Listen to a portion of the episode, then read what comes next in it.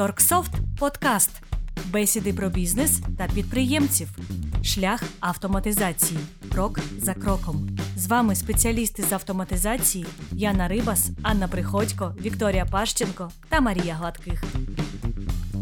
Всім привіт! Сьогодні в нас чергова цікава тема, але вона дещо особлива, тому що інформацію з цього питання не так то просто й знайти.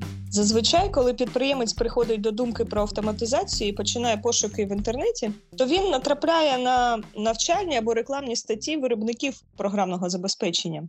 Або спілкується на форумах та чатах з такими самими підприємцями, а, які питають, що потрібно для автоматизації, як дорого, довго та багато інших, як і чому.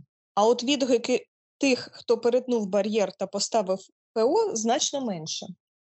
Якщо питання успішно закрите, то форуми чати забуваються, а інші учасники так і залишаються в невідомості. Що далі після автоматизації? Тому сьогодні наш подкаст буде про те, що чекає на підприємця після придбання програми, які кроки він повинен запровадити, скільки часу піде на повноцінну автоматизацію.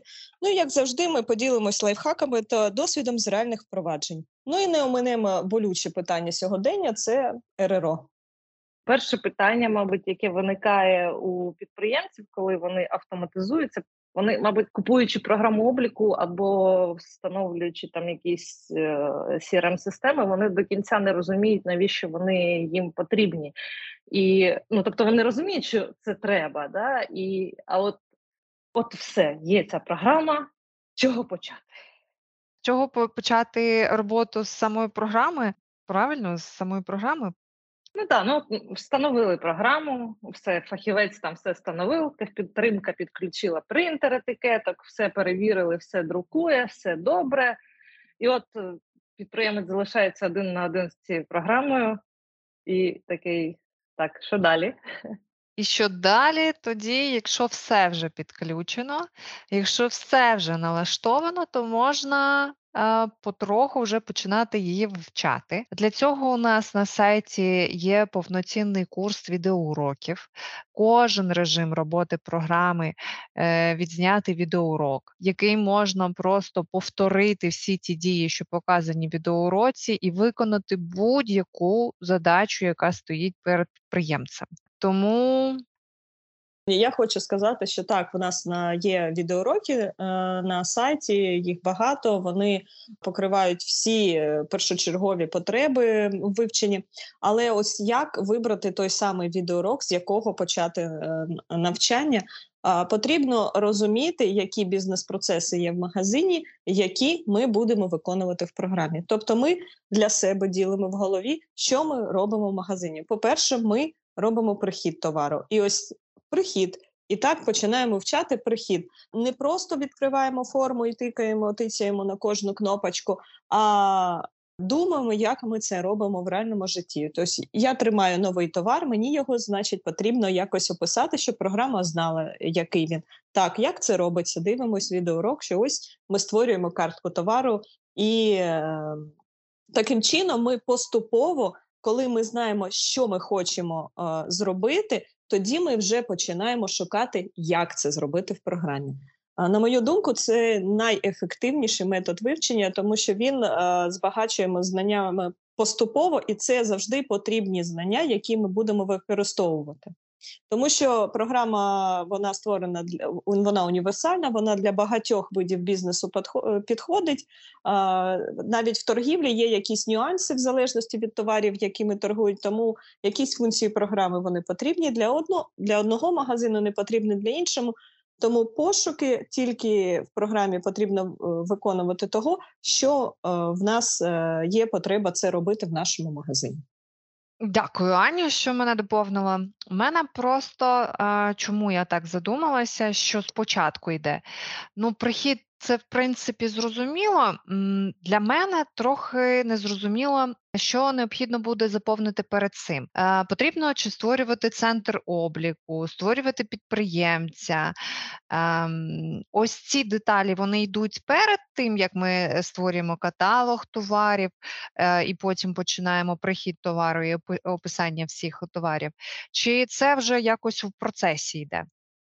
Ну, для початку ми е, ми повинні відобразити в програмі, яка в нас структура магазину. Тобто, чи в нас один магазин, чи в нас декілька магазинів. Програма це повинна знати. Тобто, ми для початку створюємо е, так звану в нас це називається торгова мережа.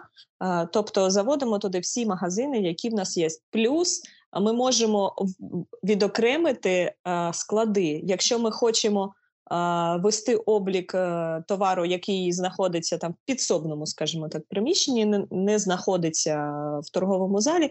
Ми також можемо відокремити цей е, центр обліку в програмі, щоб е, легше було проводити, наприклад, інвентаризацію, чітко ще рахувати товар, який в залі знаходиться, а який знаходиться ще не в залі, а там зберігається в підсобному приміщенні чи на окремому складі. Тобто, спочатку структура магазинів, далі відомості під е, про власника підприємства, яке веде торгівлю. Ну а далі вже можемо починати заводити туди товар, і все залежить від того, чи було в нас е, якась інформація про товар в електронному вигляді. Якщо інформація велась в Excel, ми можемо Е, основні дані, скажімо так, про товар затягнути, але це залежить від того, як був сформований Excel до цього. Або якщо в іншій програмі обліку велась е, торгівля. А якщо в нас цієї інформації немає в електронному вигляді і немає змоги її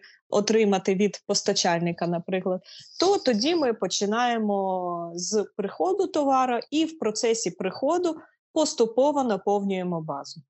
У мене так. є питання. Так е, я якраз спілкувалась перед цим подкастом з підприємцями, і якраз щодо структури торгівельної мережі е, вони поставили наступне питання: От у нас два магазини, і один ФОП керує цими е, двома магазинами. Ну, зрозуміло, що якщо один ФОП, то якби він і там продає від свого ФОПа, і в другому магазині продає від свого свого ФОПа. Як тоді буде в програмі, якщо з'являється другий ФОП? Та проблем з цим немає. В програмі ФОПу належать не самі торгівельні точки, а товар, який на них приходить. Тобто, якщо при приході ми вказали, що цей товар прийшов на цього ФОПа, на першого чи на другого, то і е, потім при продажі ми також вказуємо там від кого від якого ФОПа пішов. Фізично немає значення на кого зареєстрований магазин. Тобто необмежена кількість ФОПів на на одному магазині чи на всій торговільній мережі, і кожний магазин не належить окремому ФОПу, а може належить декілька. А програма прив'язана до якогось певного ФОПу чи ні? Що ти маєш на увазі? Я дуже часто стикаюся з цим питанням. Це е, люди думають, що якщо вони купують програму, наприклад, на ФОП там Бондаренко, то ФОП е, якийсь там інший не мо, не може не користуватися. Тобто йде жорстка прив'язка ФОПу до програми Троксо. Я відповім на це питання. Я також з ним дуже часто стикаюсь. Бо в нас у системі є власник, поняття власник ліцензії, користувач основний, і є поняття ФОПа. Для нас користувач може бути фізичною особою, може бути е, фізичною особою підприємцем або ТОВ. Але для нас завжди важлива людина, перед якою ми будемо нести відповідальність. Тому це один єдиний власник для нас існує. ФОПи е, можуть заводитись у програмі, їх може бути безліч, і неважливо е, на кого е, зареєстрована в нашій компанії програма, тому що для всіх перевіряючих органів єдиним важливим моментом є ліцензійність продукту. Ліцензійність ми можемо підтвердити е, дані про те, хто є нашим користувачем, і хто купував програму. Ми не надаємо. З приводу того, як це буде реєструватися з програмним РРО, то знову ж таки хто кому належить е, сама програма, база ліцензійна, для податкової немає жодного значення. Тобто для податкової важлива реєстрація РРО у їх кабінеті там платника у вашому кабінеті платника податків. Там, якщо ви подивитесь ту форму, там немає зазначення, що ви чи якогось додатку, який ви маєте прикріпити з приводу е, рахунків оплачених, хто купував ТРРО, хто вносив оплату. Їм навіть особливо не важлива назва програмного РРО, тому це дуже легко можна буде змінити один РРО на інший РРО, просто змінивши саму систему, так тому що для податкової ця інформація не надто важлива. Тому е, тут немає прямого зв'язку, хто є власником програми і які ФОПи заведені у самій системі. Я хотіла додати до питання про там кількість підприємців, кількість магазинах, уточнення щодо РРО. Що навіть якщо два магазини і один підприємець, то РРО буде встановлено окремо на кожній торговій точці, і це буде окремо зареєстроване РРО, тому що воно реєструється на місце продажу фізичне. Окей, питання наступне е, з цієї ж серії. Ем, у нас є платні ліцензії. Ну не лише у нас у багатьох є платні ліцензії, є демо-версії. Перша дилема, яка виникає, чи ефективно впроваджувати облік, починаючи з безкоштовної демоверсії, чи це дійсно спрацює? І другий, друге таке питання: що буде далі з даними, якщо ти вже користуєшся 30-денною версією, і потім цей час вичерпано? Яке гарне питання, яке я його люблю. Так, ефективно буде використовувати демо-версію, бо наша демо-версія має абсолютно повний функціонал і дозволяє працювати з будь-якими нашими додатковими, основним функціоналом, тобто повністю можна ознайомитися з роботою програми до покупки. Чим ми відрізняємося від інших, тим, що ми надаємо право користувачу побачити, з чим він буде працювати. Причому не просто побачити один раз подивитися, а повноцінно ввести дані і повноцінно почати вести облік, щоб зрозуміти наскільки їх облік і наша програма сумісні, наскільки це все підходить, наскільки це легко. Бо ми, ми дуже часто розповідаємо, коли стикаємося з користувачами, які ніколи програмами обліку не цікавилися. Зараз е, виникла така потреба у зв'язку там з РРО або іншими проблемами, і треба терміново все ставити. Вони дуже хвилюються, що програму вони не освоять, що вони просто залишиться один на один, і це дуже важко. І тому е, ми завжди пропонуємо е, поставити демо-версію програми і просто переконатися своїми очима це побачити, зробити е, ці всі дії своїми ручками, подивитися, як відеоурок, як це в програмі відбувається до покупки, щоб розпізнати, що це не проблема, що все можна вивчити, що програма достатньо проста, що вона функціональна, що вона підійде під бізнес. Це дуже важливо. Ми також зацікавлені в тому, щоб кожний користувач е, був задоволений системою, розумів, що в нас є, чого немає, і чи все підходить. Тому ми завжди рекомендуємо завантажити демо-версію. Тим паче, в нас демо-версія, в нас є кілька версій програми, і саму демо-версію можна там навіть подивитися у базовий функціонал, розширений функціонал, тобто яку версію програми ви не обирали, ви можете її протестувати. Це на цілий місяць, на цілих 30 днів повноцінно попрацювати. Більш того, окрім того, що ми надаємо базовий функціонал на 30 днів, можна активувати і додаткові опції.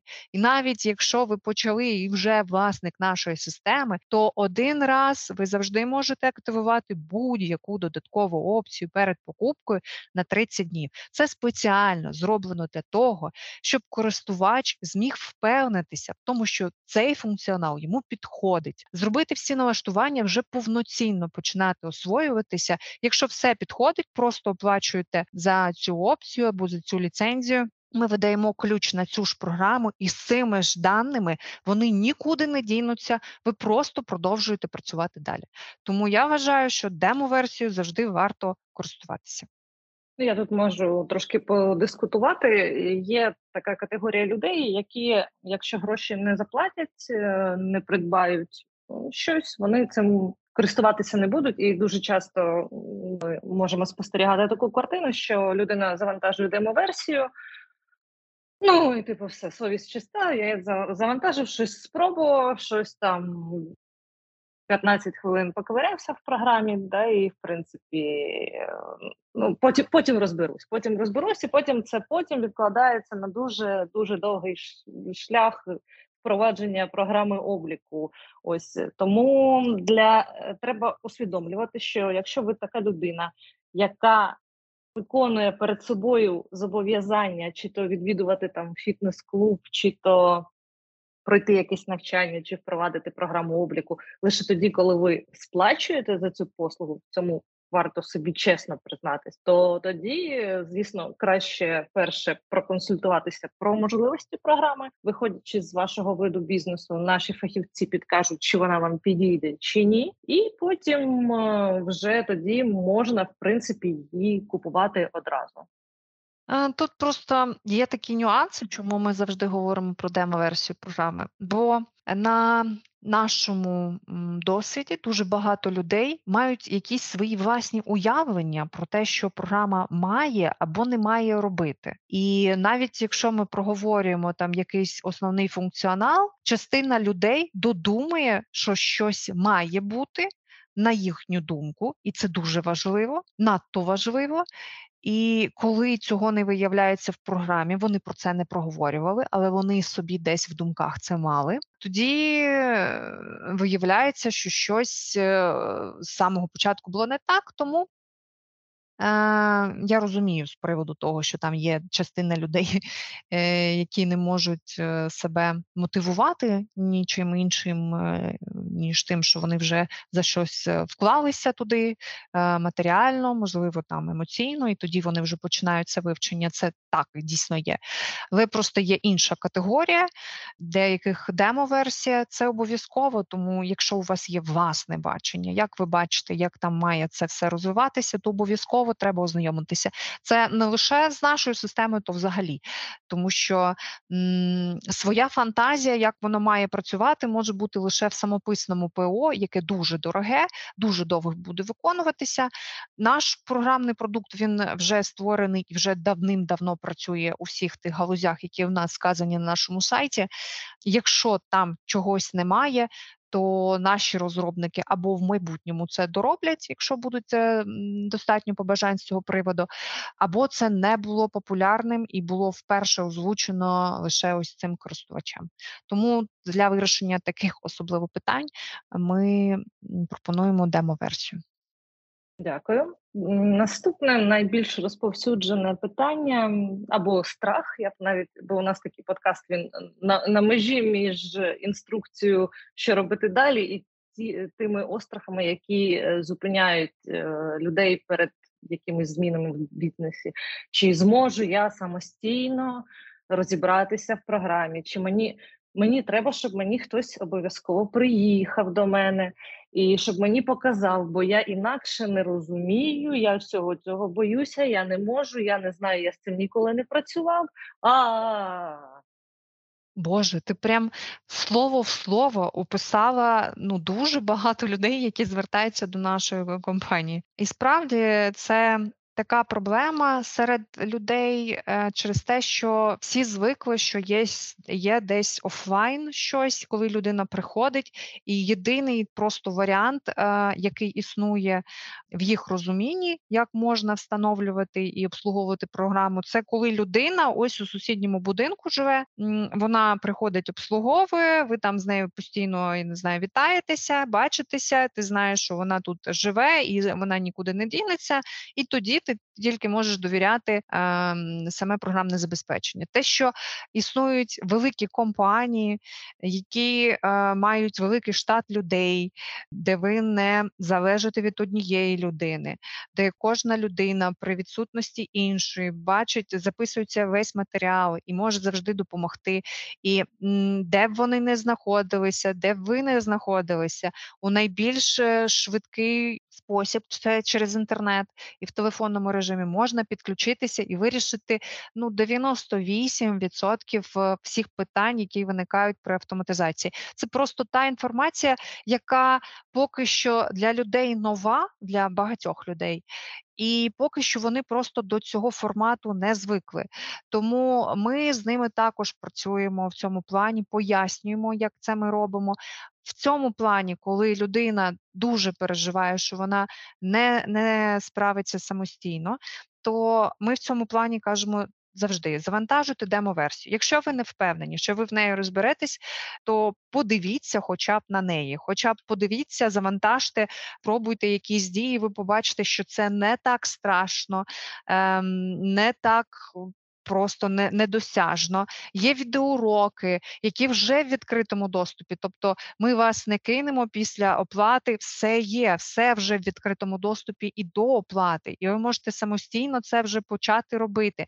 І в цей же момент ви можете набирати нашу службу технічної підтримки. Ви, наприклад, почали робити прихід товару, і в якийсь момент ви розумієте, ні, в відеоуроці відбувається не так, як у мене має відбуватися. Я не розумію, де мені взяти якісь додаткові поля, або ці поля мені не потрібно, там розмірний ряд, наприклад, якщо я займаюся там золотоварами, наприклад, і ви не розумієте, як це зробити.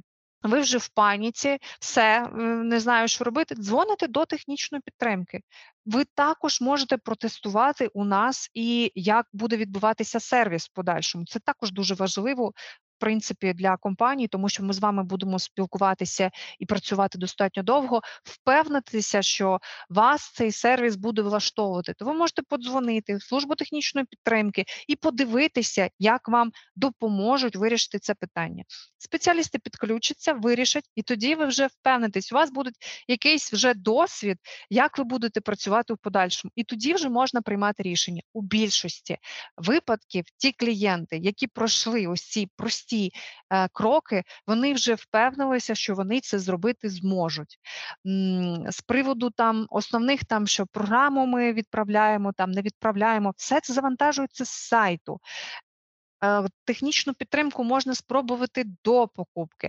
Е, обладнання, яке ми відправляємо, ми самостійно і підключаємо. Тобто, в принципі, людина вона не залишається наодинці, вона робить самостійно просто повторює, дублює якісь дії, які показуються у відеоуроці. Вони достатньо прості. Відеоурок, якщо ви ем, багато інформації, то ви можете зупиняти, просто повторювати його декілька разів. Прихід товару це взагалі просто однакова, одна і та ж сама дія, яка виконується стільки разів, скільки у вас є того товару, і вона дуже швидко запам'ятовується. Ось і в принципі, тоді, коли ви розумієте, що технічна підтримка з вами на зв'язку і достатньо швидко вам дається відповідь. Тобто, у нас е, час е, очікування зазвичай не в період пікової активності, наприклад, як ЗРРО зараз, це до двох годин.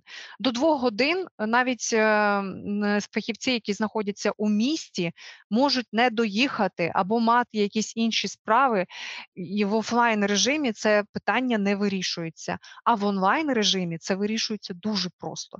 Тому, коли людина це побачить своїми очима, вона розуміє, що це все не так страшно.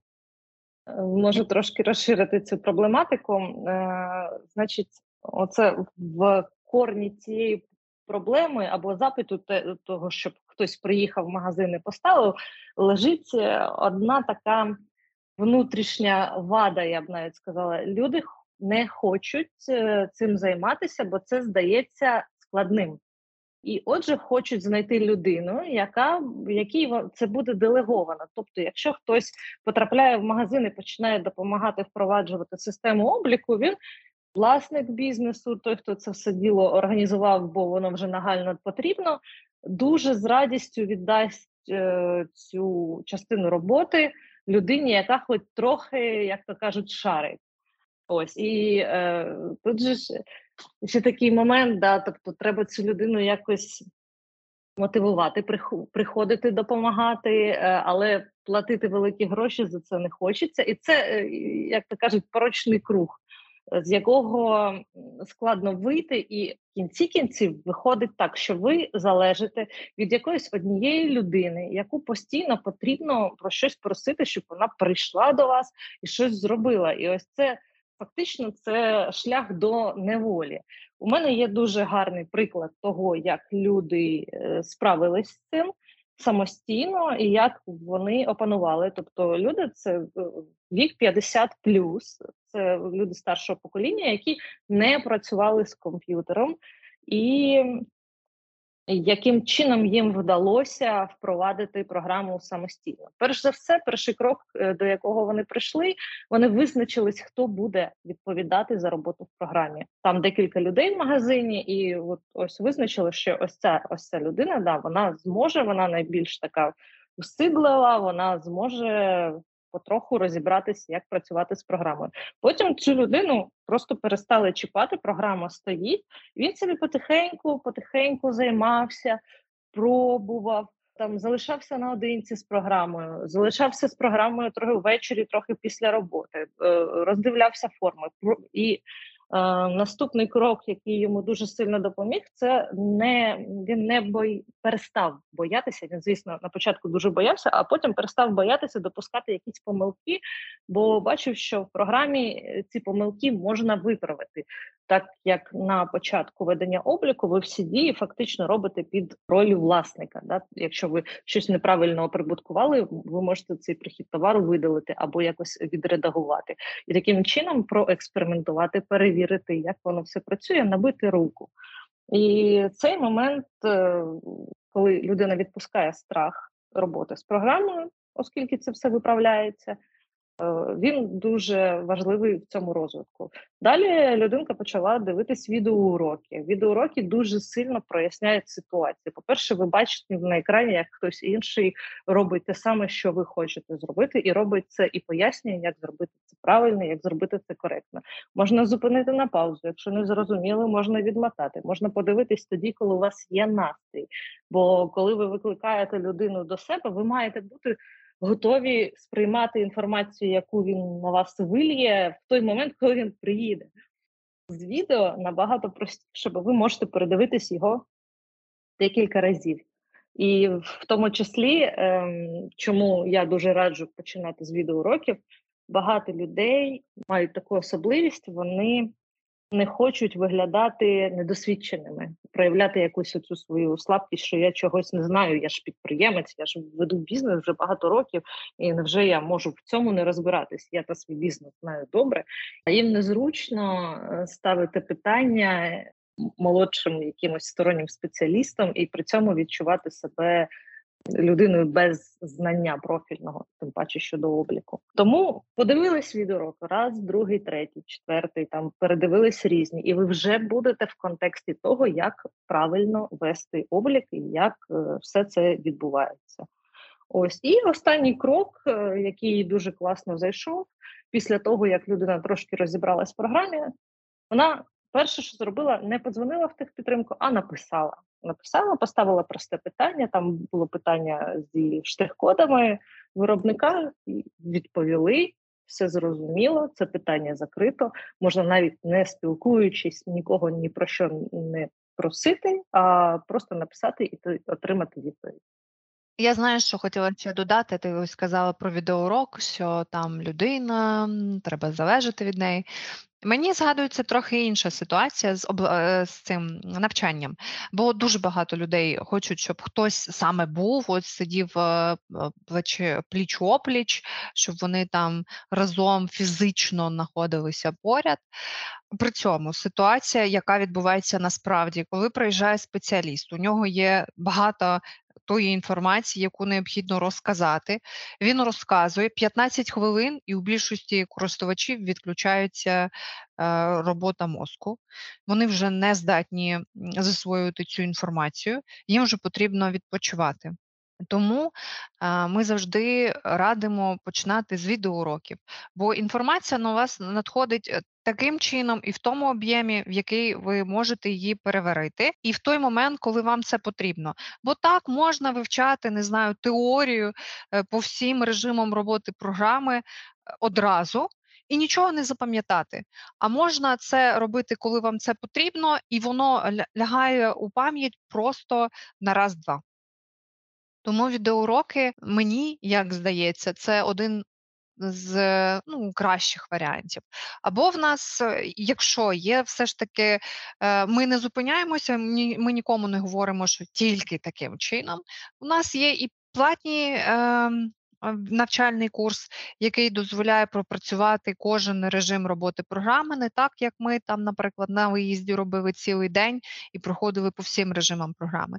Ми його розбили е, зручно дуже на чотири блоки, і можна кожен блок пройти окремо саме по вашому бізнесу. Тобто, якщо відеоуроки вони загальні, то наш індивідуальний навчальний курс це спеціаліст підключається до вас і суто на вашому бізнесі, на вашій програмі, і буде добре. Якщо в цій програмі хоч щось буде, ми будемо вже показувати, як приходувати товар, як бачити залишки, як робити переоцінку, як працювати з клієнтською базою, як вести фінанси.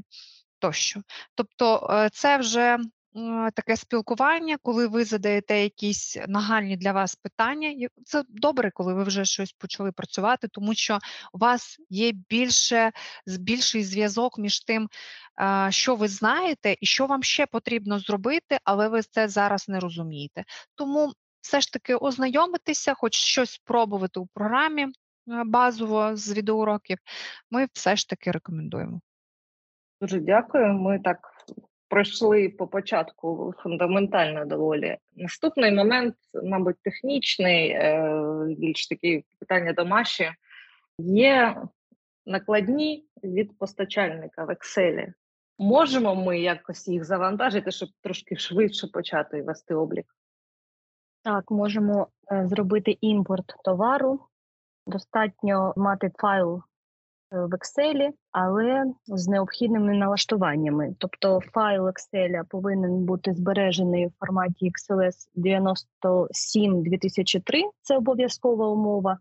Тобто, якщо у вас е, файл там з новою версією Excel, Excel просто збережіть його, е, зберегти як і збережіть його саме у форматі 97 2003. Потім зверніть увагу, щоб у вас там не було не були об'єднані колонки, ну тобто назва товару, штрих-код товару, ціна, опис, щоб все було відокремлено одними колонками. І ще такий технічний момент: потрібно, щоб було текстовий формат ячейок. Це також через е, налаштування робиться. Е, виділили вашу таблицю, поставили формат текстовий, і, в принципі, файл Excel готовий до завантаження в програму TorqueSoft. Тобто, в приході товару ви відкриваєте імпорт товару, робите один єдиний раз налаштування, там налаштовуєте драйвер для цього імпорту, вибираєте відповідні поля, е, які відповідають. Ну, тобто, штрих-код має відповідати колонці штрих-код, назва товару має відповідати назві товару в вашому файлі Excel і так далі. І е, робите імпорт товару. А не пам'ятаєш, як там з категоріями, з видами товару, як воно працює? Воно в якийсь е, один вид завантажується, і потім потрібно розподіляти, чи це можна якось налаштувати? Там можна вказати колонку, яка відповідає за вид, і яка за верхній кореневий вузол. Тобто ми вказуємо, ця колонка це конкретно цей вид товару, і ось ця колонка це батьківський вузол товару. Але я би покладалася на цей метод, якщо ви впевнені, що у вас у цьому файлі вже добрий, добре вказані види товару, скажімо так, тому що. Дерево виду товару це дуже важлива річ. Вона дозволяє структурувати весь е, список товару, і його перебудувати вже складніше, чим е, ніж коли ти будуєш його спочатку, скажімо так. Тому е, є Моя рекомендація це побудувати спочатку дерево виду товару, е, як потрібно, взяти за приклад, наприклад, розетку. Там є дерево виду для будь-якого віду бізнесу. Я думаю, вони торгують всім, і воно структуроване і красиве. Ви його побудували, і вже тоді вказуєте тільки один вид товару, до якого конкретно належить товар, без е, вказання батьківського. Так буде краще. Взагалі, з досвіду хтось стикався, як часто ну ця практика імпорту прихідних накладних використовується, чи це все ж таки зручніше самостійно ввести весь товар? На практиці я не знаю, це це більш до техпідтримки питання. Але якщо якщо постачальник дає нормально, нормальні назви товарів, нормально написані, і в нього розбиті по колонках ці, тобто там назва товару, колір є, розмір є, якщо це розмірний товар. Якщо вся ця інформація розбита по колонках, то це можна дуже легко оприходувати, це буде круто. Але якщо це просто назва в одній колонці ну це ми ми швидко все заведемо в програму, але не для аналітика, ні для там нічого воно не буде використовуватися. Це буде просто назва товару без структурування за видами, за кольорами, пошуки не зробиш, не підкажеш клієнту нічого. Так невірно. У мене є ще тоді питання по цим накладним. А якщо у нас багато постачальників, і кожен постачальник надає Excel у якомусь своєму вигляді, то можна зробити під кожного постачальника свій імпорт один раз налаштувати? Так. Імпорт якраз таки і зберігається для кожного постачальника. Тобто саме прив'язка для постачальника вона зберігається воно в базі. Е, ці налаштування імпорту вони зберігаються. І кожного разу, коли ми відкриваємо, вибираємо в шапці накладні постачальника, е, програма сама з бази знає, як читати Excel його. Якщо він не змінювався, то все буде працювати і більше ніяких налаштувань наступних раз, е, разу не потрібно буде вказувати. Це супер. У мене є тоді наступне упередження від наших клієнтів. Ой, це там дуже багато часу це все займає. А може ваш фахівець прийти і внести весь товар? Ой, як як, як відповісти на це питання? Е, ні, ми наш Ні, не може. Так, ми цим не займаємося. По-перше, навіть е, коли наш спеціаліст міг виїжджати, е, година технічної підтримки це коштує там на 660 гривень.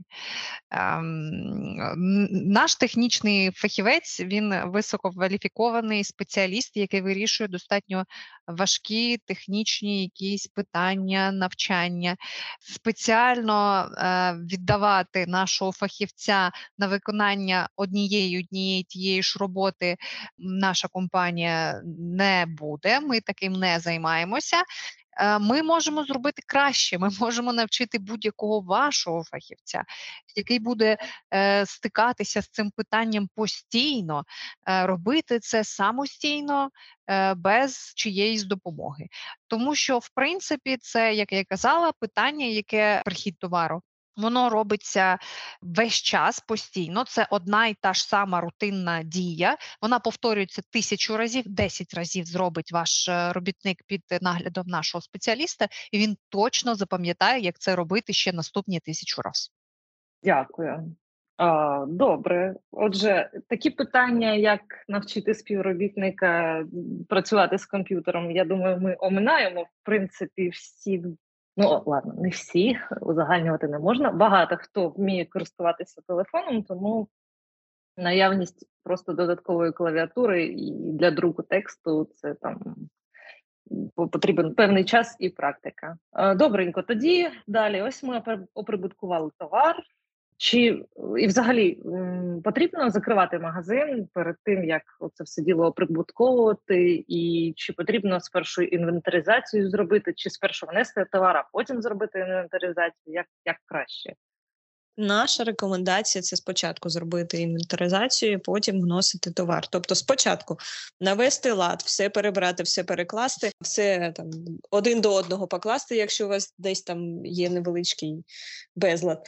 Що стосовно закриття магазину, закриття магазину не потрібно. Це все можна робити в процесі, тобто і приходувати товар, заводити в систему і одразу ж продавати.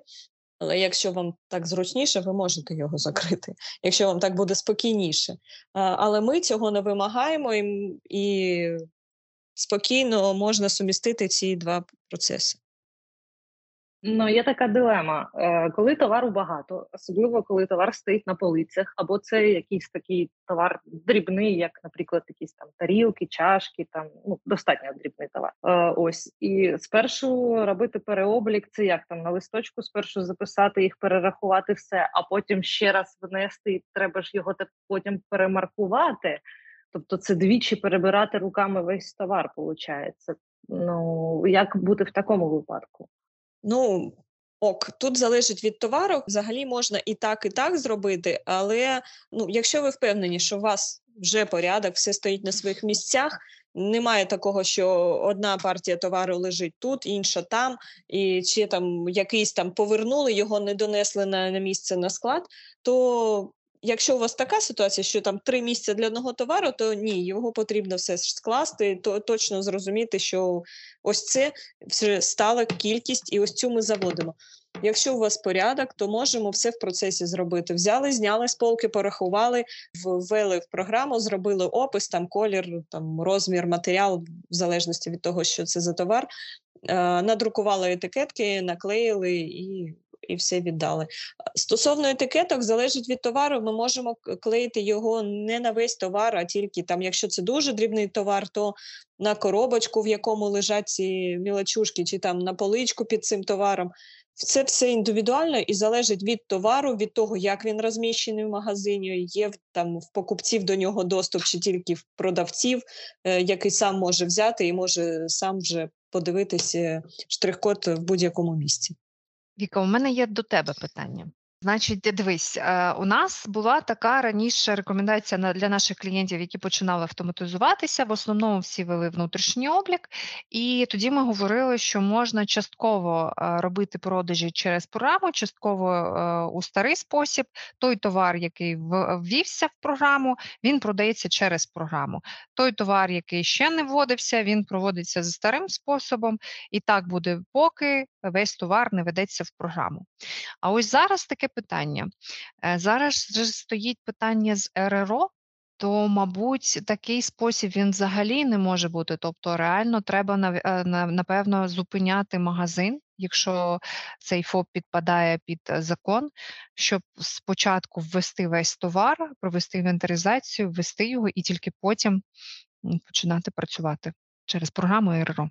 Ну, Якщо ви вже так затягнули, що у вас ще немає РРО і ви ще не автоматизувалися, то тут потрібно не знаю, щоб не зупиняти магазин вночі там чи в будь-який вільний час набити руку, щоб швидко заводити товар в систему. І, в принципі, це це там хвилина часу завести одну одиницю товару менше хвилини в систему, і його можна одразу і заводити. І продавати. Приніс покупець товар, якого ще немає в системі. Ви швиденько відкриваєте прохід, вбили все, і тут же відкрили реалізацію і продали його через РРО вже. Це, до речі, дуже часто ситуація була ще навіть до РРО, коли ти приходиш в магазин і там береш якийсь товар, і тобі кажуть, а ми його ще не вбили в програму, тому не можемо вам його продати.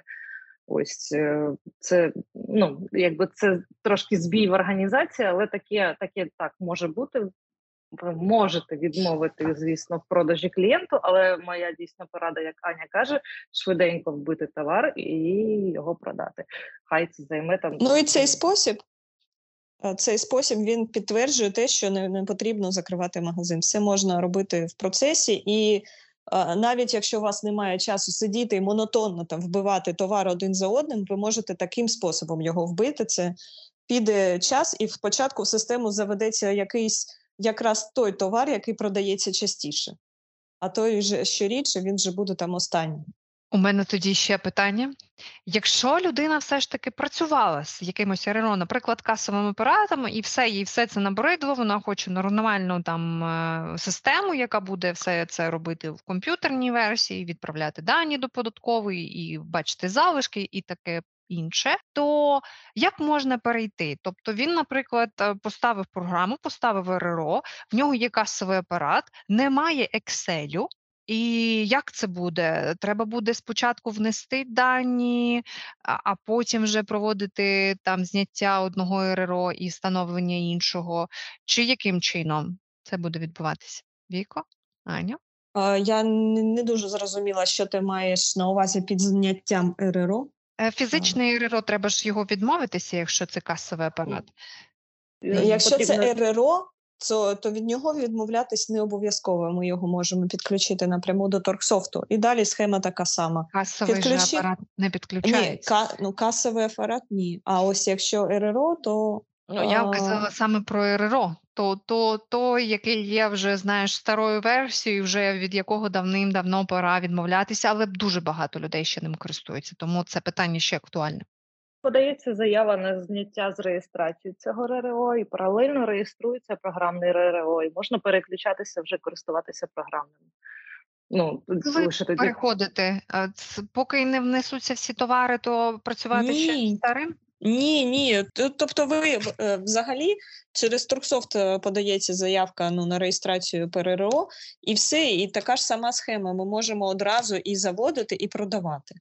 Прям не відходячи від каси. Покупець приніс. е, Ось цей товар. Ми заздалегідь це потрібно створити дерево видів товару, дерево виробників, щоб е, не вибирати і не вписувати, не, не будувати це дерево там при покупці, і, е, і це потрібно думати, коли його будуєш. Тобто, ці дві основні характеристики товару ми створили це дерево, побудували. Далі ми підносить він, наприклад, я не знаю, такий погарніший пр- приклад би. Ну, тарілку ту саму, і тоді ми вибираємо в дереві це ще це посуд там для сервірування тарілки. Ось вибрали виробник, там е, країна і, і конкретна фірма, яка проводить. Далі е, швиденько вписали там з квіточками білий артикул такий, та просканували, якщо є штрих-код, якщо ні, програма створить свій, е, вбили швиденько кількість і, і все. І продали. Добре, дякую. У мене питання Але, далі. але зараз я ось е, проговорювала це і побачила один недолік такого способу швидкого, що ми можемо е, помилитись в підрахунку залишків, коли ми заносимо в систему. Тобто, при такій схемі ми порушуємо наш власний принцип, який ми рекомендуємо, що спочатку інвентаризації, чітке знання залишків, потім уже все інше. А, але ну, якщо ми отак ось швидко вимушені все робити. А, Ми повинні е, там в найближчому часу провести інвентаризацію і відкоригувати залишки в програмі. Коли вже весь товар буде туди заведений, потрібно зробити інвентаризацію. У мене два питання. Одне стосується теми, яку ми закриваємо. Це про прихід товару. Питання до Яни. Е, наступне багато підприємців е, маркують товар лише одну штуку. Ну є там штрих-код виробника чи немає, але ось цей цінник. Лейбочку вони ліплять лише на перший товар, який або перший товар, який стоїть на полиці, або вісить там. А решта товару не маркується. Продавець бере цей перший товар, його сканує, а клієнтам віддає товар не маркований, допускаючи, що це ну, економія е, витратного матеріалу. Тобто, наскільки дорого коштує етикетка одна на один товар, якщо ми беремо стандартну етикетку 4 на 2,5? 4 на 2,5, зараз скажу, 75 гривень коштує 1000 штук в рулоні. Я зараз роблю підрахунок, і це буде 7 копійок виходить. Да, тобто вартість е, витрат на кожному товарі це 7 копійок. Але е, що ми можемо розмістити на етикетці, яку корисну інформацію? Ну тобто, навіщо маркувати кожен товар? Чи можна не маркувати кожен товар? От як краще на твою думку? Таке питання, ну, іноді, мені здається, оця схема вона працює, коли недостатньо робочого персоналу, або рук, або часу, щоб е, промаркувати весь той товар. Іноді так це використовується. Але коли у більшості випадків ми, звісно, рекомендуємо маркувати весь товар, бо на товарі є назва товару, є його вартість, є штрих-код, можна розмістити якусь вашу особисту лейбочку, яка буде там означати ваш магазин. Тобто це трошки більше, це і вигляд зовнішній е, самих ваших товарів, і розуміння того, що на касі можуть е, пробити все ж таки інший товар. Е, ну, продавець це людина, і тому він може не знаю, ненароком просканувати щось інше. Е, І товар відійде ну не той, що був проданий. Е, може бути це зробити навмисно. Тобто я бачу в цьому або початок якихось недобросовісних відносин. Е, з ну, з цим товаром, з продавцем, або початок е, якихось помилок, які виникають на базі людського фактору. Якщо працює сам е, підприємець і реально просто не вистачає часу на маркування всього товару, то можливо це є виходом. Якщо ви собі самі е, довіряєте і ви вважаєте, що там якісь ваші похибки, то ви це спишете то можливо це один з варіантів. Але в цілому, звісно, ні. Ми, як е, люди, які вважають, що завжди облік має бути точним, рекомендуємо маркувати абсолютно все. Тобто, це єдиний варіант. Я хочу не погодитися з цей вихід. Ні. Не вихід. Коли ви собі з самого початку робите послаблення, мені там не встигаю, мені незручно там доставати весь товар, щоб перемаркувати. Це вже ви себе заздалегідь е, пробачайте якісь помилки е, майбутнього.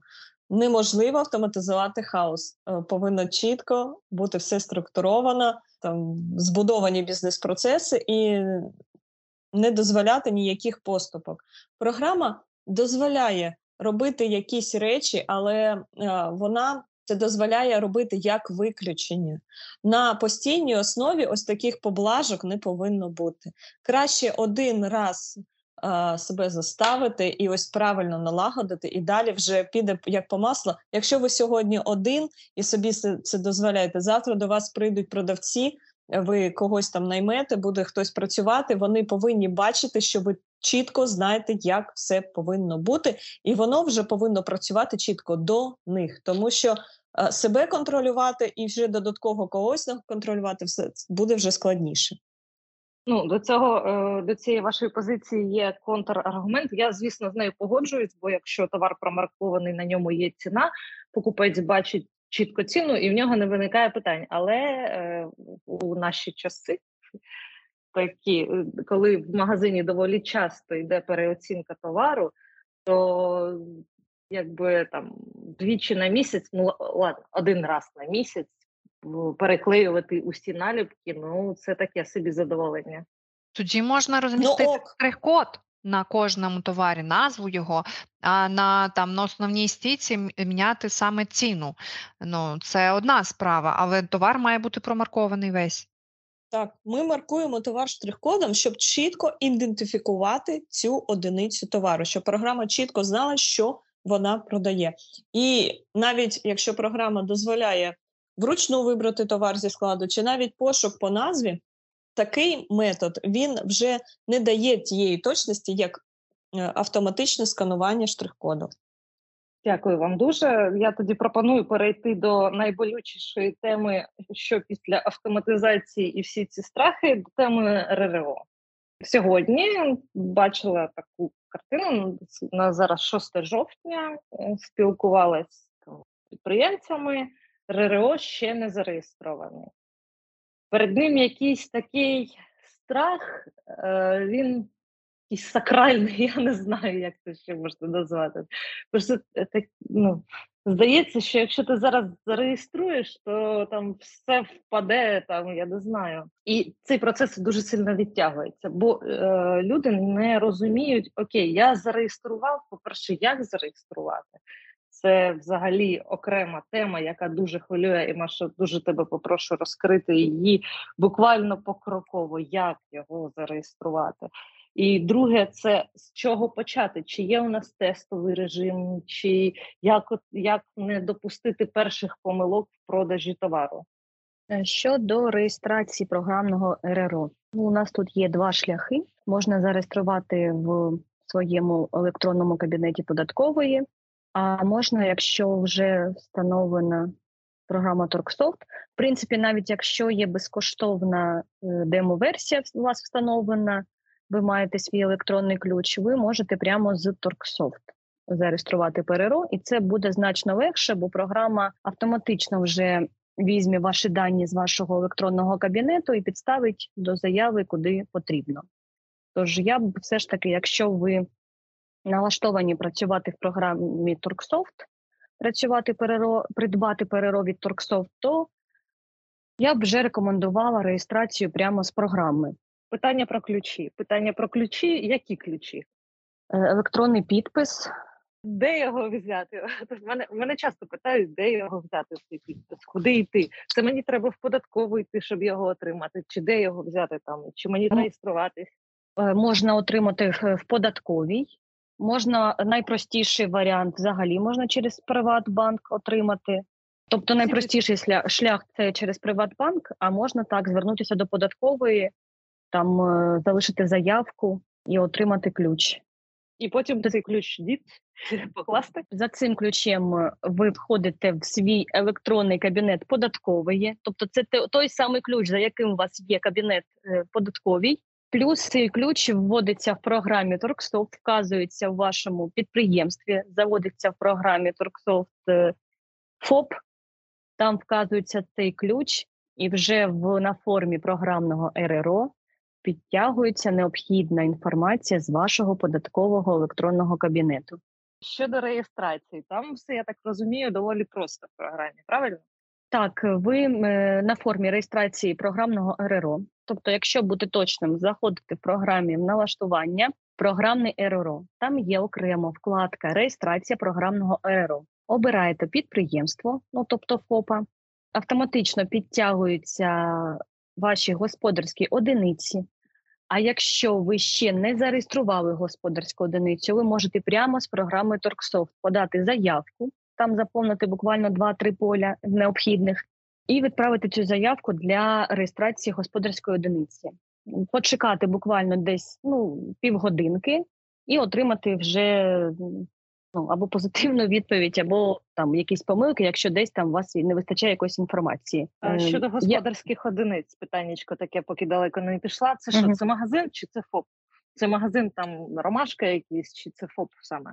Це магазин. Магазин е, зареєстрований ну, на, на ФОПа. Так, е, якщо от вас от вже зареєстрована господарська одиниця, ви обираєте господарську одиницю і до, е, створюєте заявку на реєстрацію програмного РРО. Там також, тобто нас натискаєте додати, заповнюєте буквально знову ж таки три поля, вибираєте там, чи буде працювати перерив в офлайн режимі, як він буде називатися, і відправляєте е, заявку. Натискаєте зберегти, і воно все програма автоматично відправляє заявку. Ви знову чекаєте від 5 до 30 хвилин. Прямо в програмі бачите цей статус вашої заявки. Також можна подивитися паралельно в вашому електронному податковому кабінеті саму заявку і результат по цій заявці. Потім ви реєструєте електронні підписи користувачів, тобто користувачів, які можуть користуватися цим програмним РРО. Так само в окремому полі е, касири ви натискаєте додати, обираєте ключі касирів. До цього потрібно, щоб ви там не переплутали, щоб ви потім їх не шукали ніде. Шлях розташування програми створіть окрему папку, так і назовіть там ключі, і закиньте там під е, прізвищем е, кожен ключ, який е, вам потрібен. Ну, ті, хто будуть користуватися цим ПРРО, або один ключ, якщо ви одним будете користуватися. І коли будете подавати заявку, ви знову ж таки оберете цей ключ. Програма автоматично читає дані, натискаєте зберегти. Програма автоматично оформлює заявку до податкової. Ви знову ж таки чекаєте від 5 до 30 хвилин і отримуєте результат. Про ключі, поки не пішли звід з них. Ага. Якщо ти в контексті, якщо ти знаєш, як продавцю, звідки йому цей ключ взяти? Ну так само е, простий шлях отримання в Приватбанку. Там за дві за одну-дві хвилинки можна його отримати. Через Приватбанк робиться з- дійсно дві хвилини. Там ключ Україна і ключ Приватбанку підтримується програмою Торксофт. А от е, щодо реєстрації продавців, оце в мене питання. Я не знаю. Ну їх же треба зареєструвати, що саме ця людина це є твій продавець. Просто так ключ. Цей електронний цифровий підпис продавця. Оце мені ця тема не дуже відома. Не знаю. Ну це ж е, ну, тобто, ми подаємо е, до податкової, ми подаємо заявку на користування, на присвоєння, що цим електронним ключем можна користуватися на цьому ПРРО. Господи, нарешті я знайшла Да, навіть способи, навіть поки не на тут. цьому ПРРО, а в принципі він не до ПРРО е, присвоюється, а в принципі до, до цього ФОПа. Давайте Так. тоді проговоримо, що ключ це файл, який е, створюється, який повинен зберігатися на, на комп'ютері. Тобто, це не, не послідовність якихось символів, це файл. Якщо касир офіційно працевлаштований у підприємця чи юридичної особи, його реєструють в електронному кабінеті платника податків. Таким чином, касир пов'язаний з конкретним роботодавцем, і в чеку друкується потім прізвище касира. Оце ж що я кажу, що ми подаємо заявку, е, форма номер 5, що дійсно цей касир, продавець, він може продавати на ПРРО. Це ж саме та заявка, яку ми подаємо.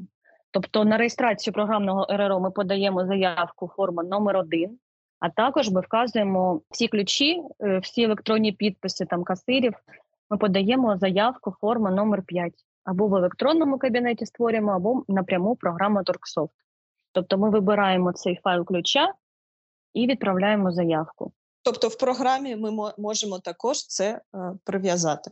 Не потрібно так. кудись іти на якийсь сайт, все через програму.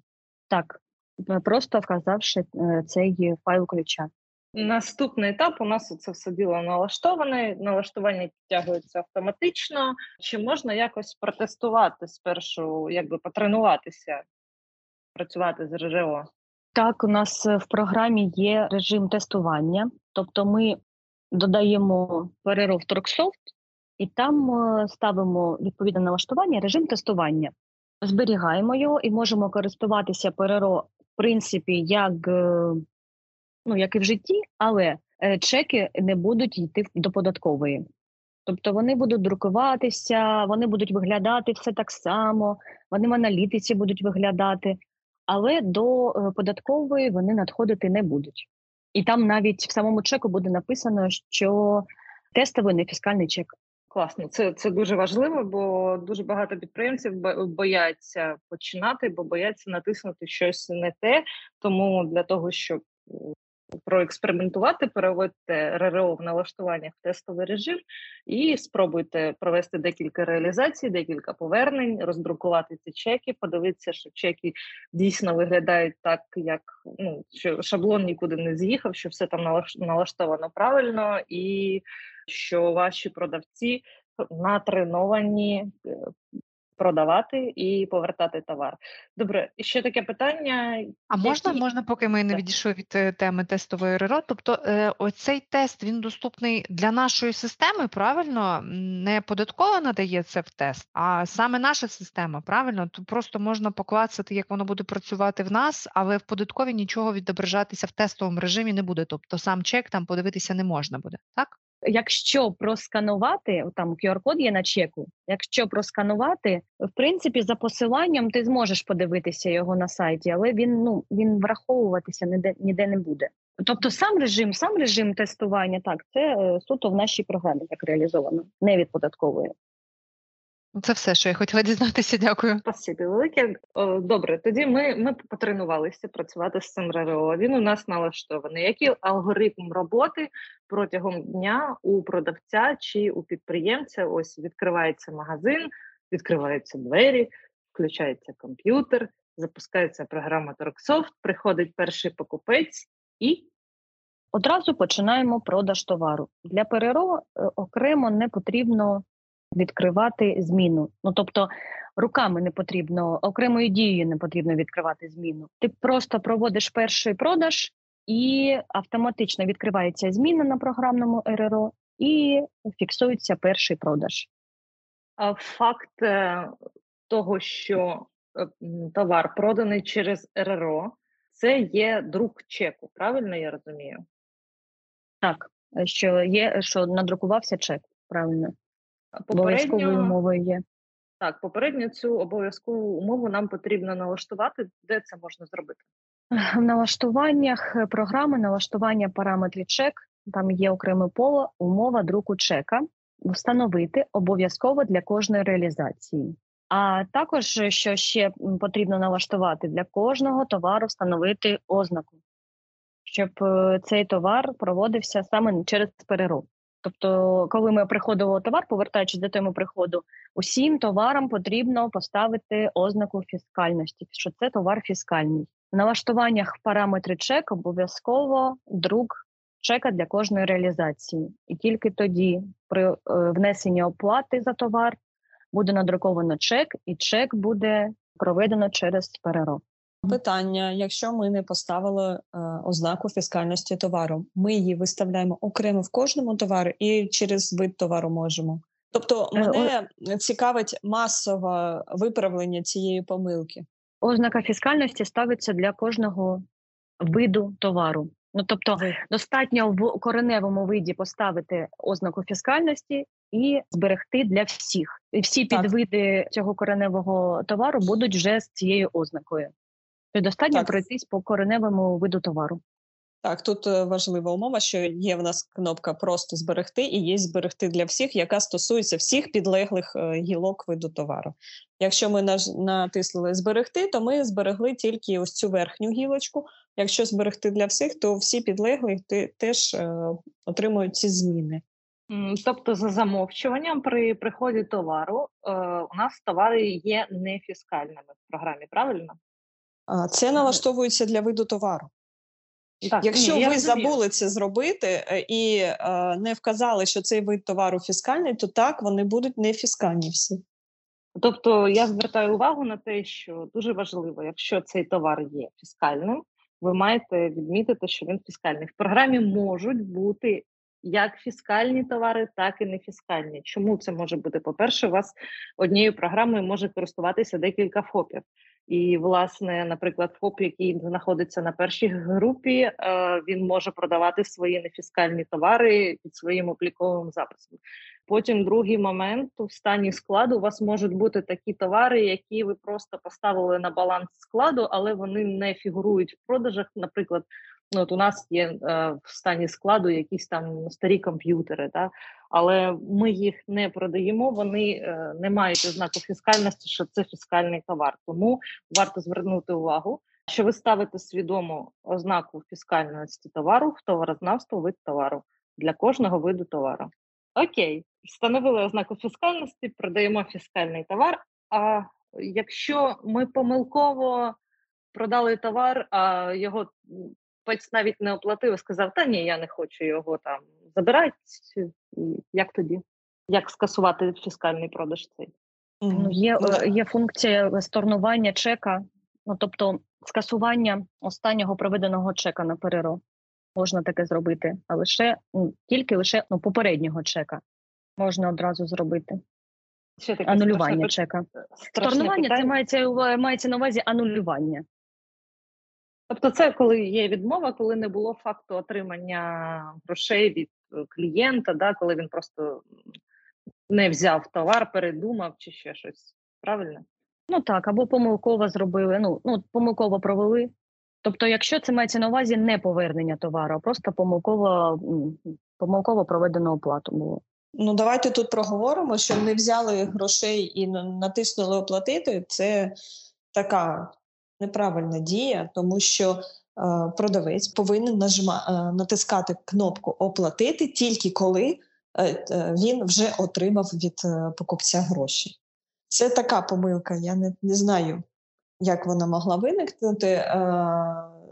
Якщо вже був оплачений товар, якщо продавець е, оплатив, то два шляхи: чи сторнування, як Маша сказала, чи просто звичайний режим повернення. Ну, це та історія, яку я тобі розповідала перед подкастом, коли е, ну, облік ведеться так собі, і перед е, просто в кінці тижня е, продавці набили всі всі продажі в одну реалізацію і натиснули продати через фіскальний реєстратор на суму в декілька сотень тисяч гривень.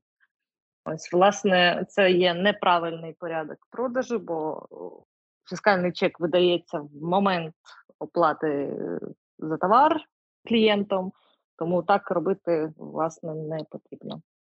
Можна, можна, в принципі, помилково там сісти, понабивати собі якісь і, і пробити там, ну навіть в якості експерименту, граючи зі станом складу, там щось показуючи своєму продавцю, от як воно в програмі робиться, можна набити купу товарів в реалізацію і натиснути провести. Хоча по факту ви е, просто гралися з програмним РРО і насправді ці гроші не отримували, і тому цей фіскальний продаж він по своїй суті не є продажем, а просто вашими експериментами. Це якраз те, чого і бояться підприємці, бо вони бояться зробити щось неправильно.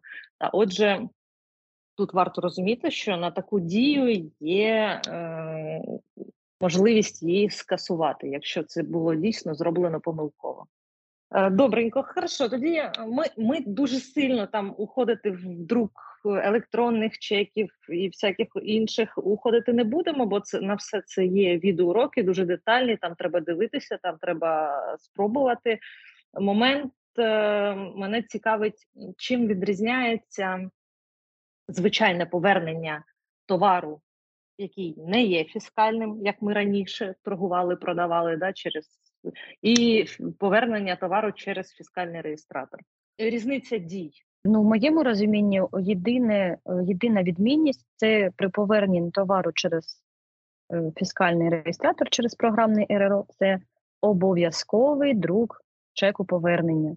Тобто надрукували чек повернення, і там видатковий чек називається чи як. І тоді це повернення пройде через програмне РРО. Інших відмінностей начебто немає. Тобто, так само обов'язкова умова друку чека. Тобто, ми беремо е, чек реалізації фіскального товару, скануємо його для повернення, правильно? Так. І далі що там на- нажимати треба?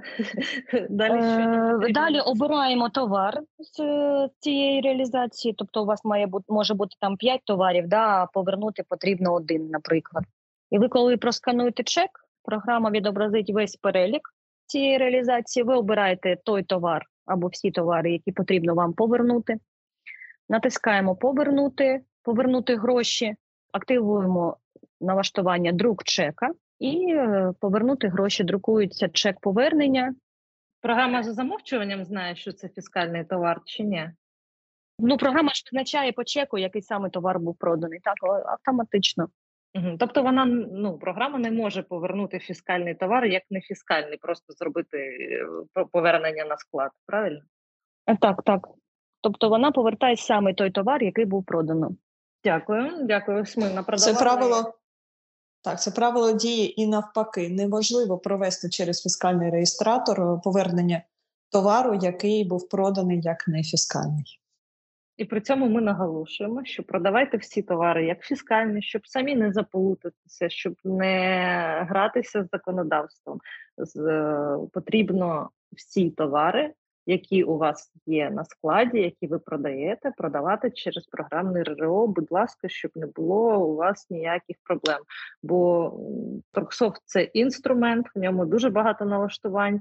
Ви вже чули, що там є різні статуси товарів, і для обов'язкового фіскального продажу має бути обов'язково обов'язкова дія друку чека, хоч то на принтер, хоч то просто зберігання того чека у вигляді файлу пам'ять комп'ютера, але саме ця дія і визначає факт реалізації. Якщо я десь помиляюсь, ви мене виправте, але на цьому дуже сильно наголошую. І щоб не заплутатись, е, працюйте так, як належить, так як просить законодавство. До речі, сьогодні новину прочитала про те, що е, в жовтні, не в жовтні, в вересні 23-го року, порівняно з січнем 23-го року, кількість податків, сплачених е, після встановлення програмних РРО, сотень тисяч програмних РРО, кількість податків збільшилась в Україну на 20%, що дуже ну, непоганий показник. Тобто ці всі гроші колись йшли кудись в тінь, а зараз вони працюють на нашу країну і на нашу перемогу. Тому це сплата податків це ваш особистий донат державі на те, щоб ми всі вижили, працювали, щоб армія наша нас захищала, і давайте працювати всі як, як слід в правовому полі. Добре, тоді наступний момент. День закінчується і є обов'язкова дія, яка Z-звіт. Його обов'язково потрібно зробити, коли завершується зміна. Робимо Z-звіт, після чого на ПРРО відбувається автоматичне закриття зміни. а програма може сама цей звіт закрити, коли я виключаю ком- комп'ютер. Ні, це неможливо. Повинні, е, повинен сам продавець натиснути відповідну дію, зробити Z-звіт. Автоматично зробиться тільки закриття зміни після того, як ви е, як продавець сам е, зробить Z-звіт, надрукує Z-звіт. Зараз буде таке питання зірочкою. От у мене на касі працює два продавця на одній касі. Вони переключаються, вони кожен під своїм обліковим записом, під своїм ярличком продають товари. Той продав, цей продав, запускаючи свій екземпляр програми Торксофт. А в кінці дня хто має здати звіт? Обидва? Ну а вони як е, на одній зміні йдуть, чи дві зміни є Ну, там питання? Одна каса, один комп'ютер, просто два продавця підбігають, вони там. То один продав, інший щось там на складі робить, потім вийшов, другий продав щось, е, той пішов кудись на обід. Ну і власне вони якби торгують протягом дня і наторгували за день. І ось наступає момент закриття зміни, і Валентина на Галину дивиться, і вони думають, нам обо- обом треба в нашій програмі під собою закрити звіт, чи достатньо просто Галині його закрити.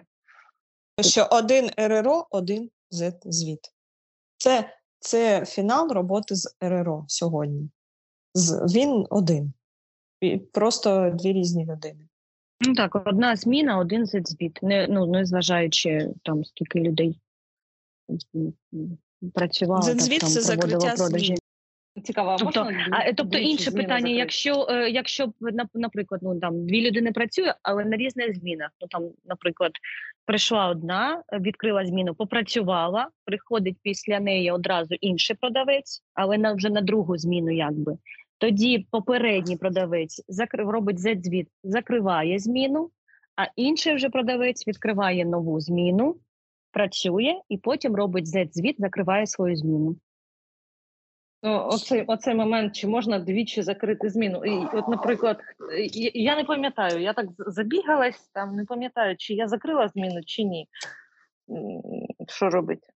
Двічі закрити зміну не можна, тому що ну там воно е, ну програма попередить, скаже, що, що е, там зміна вже закрита. Z-звіт надруковано, зміна вже закрита. Тобто продублювати так не можна двічі зробити. Це дуже добре.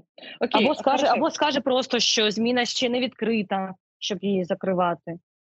А, а якщо ми, ми закрили зміну і прийшов покупець і хоче знову щось купити, то Відкриваємо зміну, проводимо продаж, потім закриваємо. ну, да, можна там відчиняти зміну і зачиняти можна безліч кількість разів протягом дня. Це не ніяк не обмежено законодавством.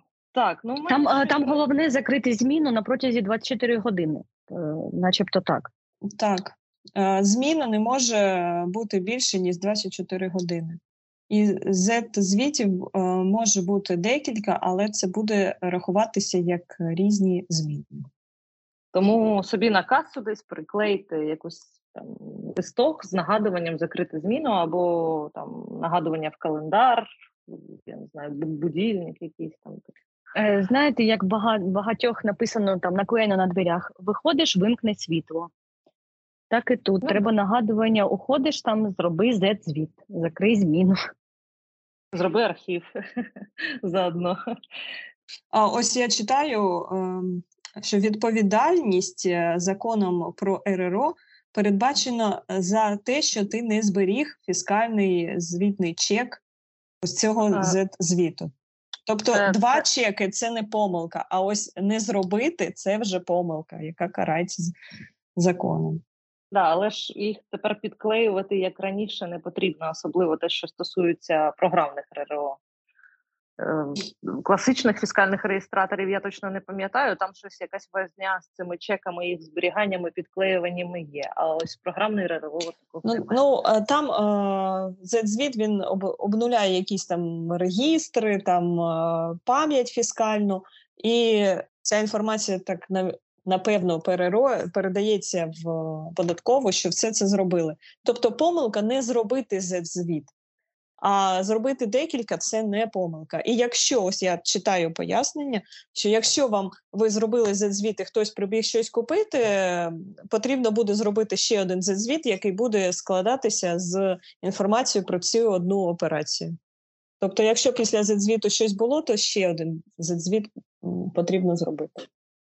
Так, ну я ще, мабуть, попросила б Яну наголосити, е, тобто тему класичного дня продажу РРО ми закрили. Щодо роботи декількох касирів на декількох касах, про це на нашому сайті є інструкції, є відеоуроки. Обов'язково читайте. Пам'ятайте, що під кожним продавцем потрібно е, налаштовувати РРО особисто, то свідомо надавати е, йому всі ці доступи.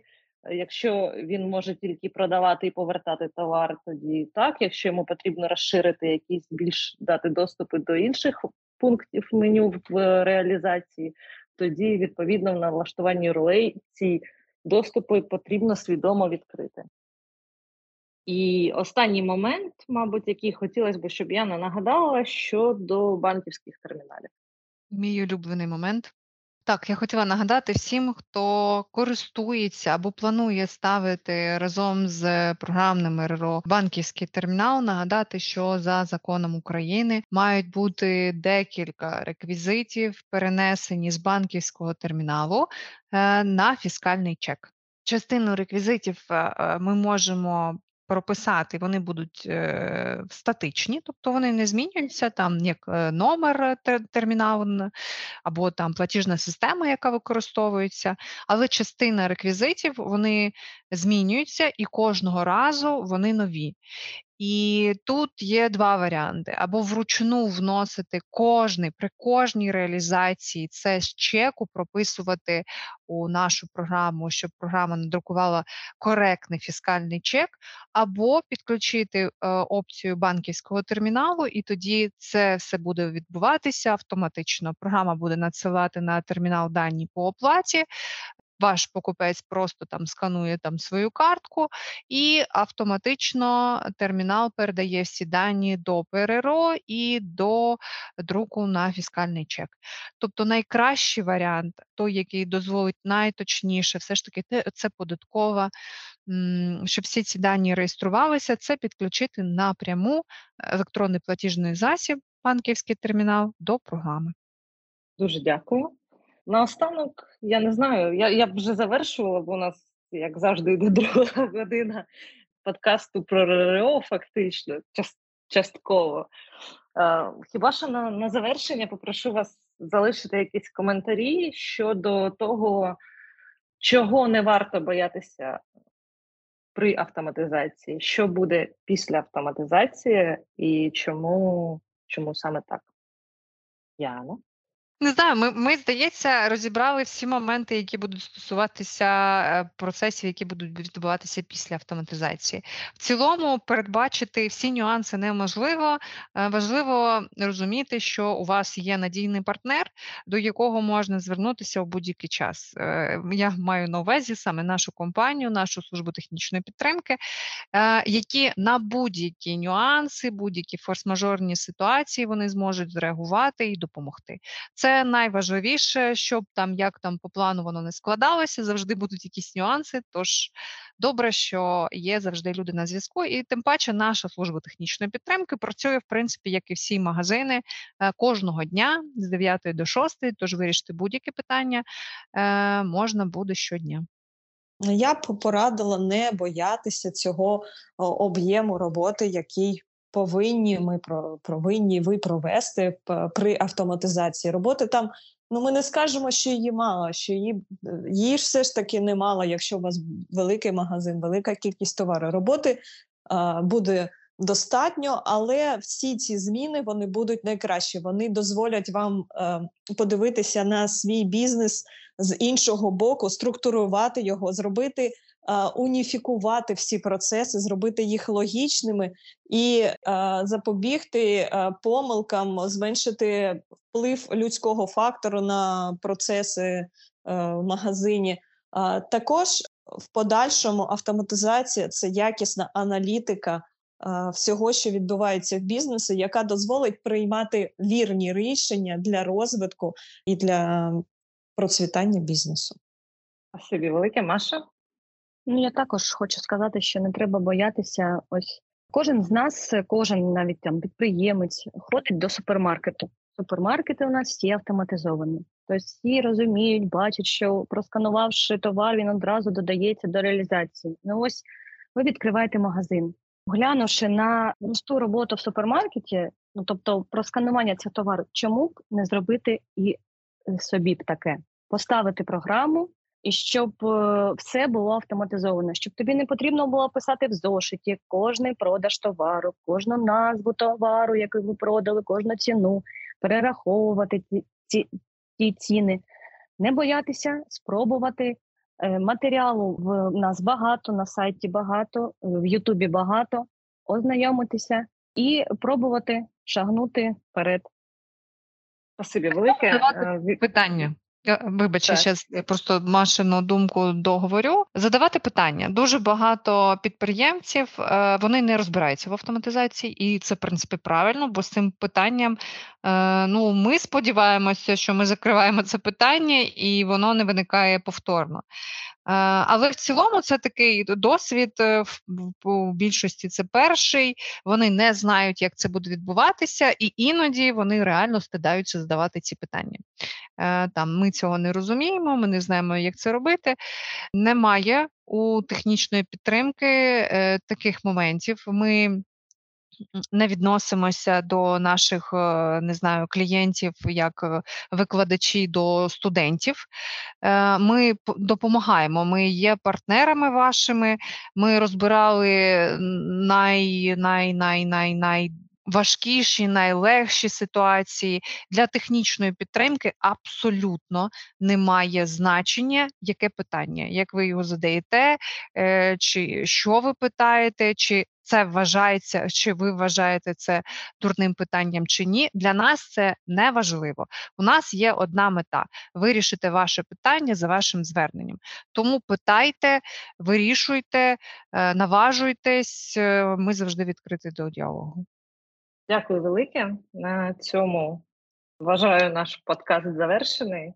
Також нагадую, що кожен досвід обліку в магазині є унікальним, і е, ваш досвід теж буде унікальним, але ви будете разом з Торксофт іти протореною стежкою на інструментах, які використовують тисячі підприємців. Не ви перші, не ви останні. Нічого не бійтеся і дійте. Всім дякую за увагу і пока-пока.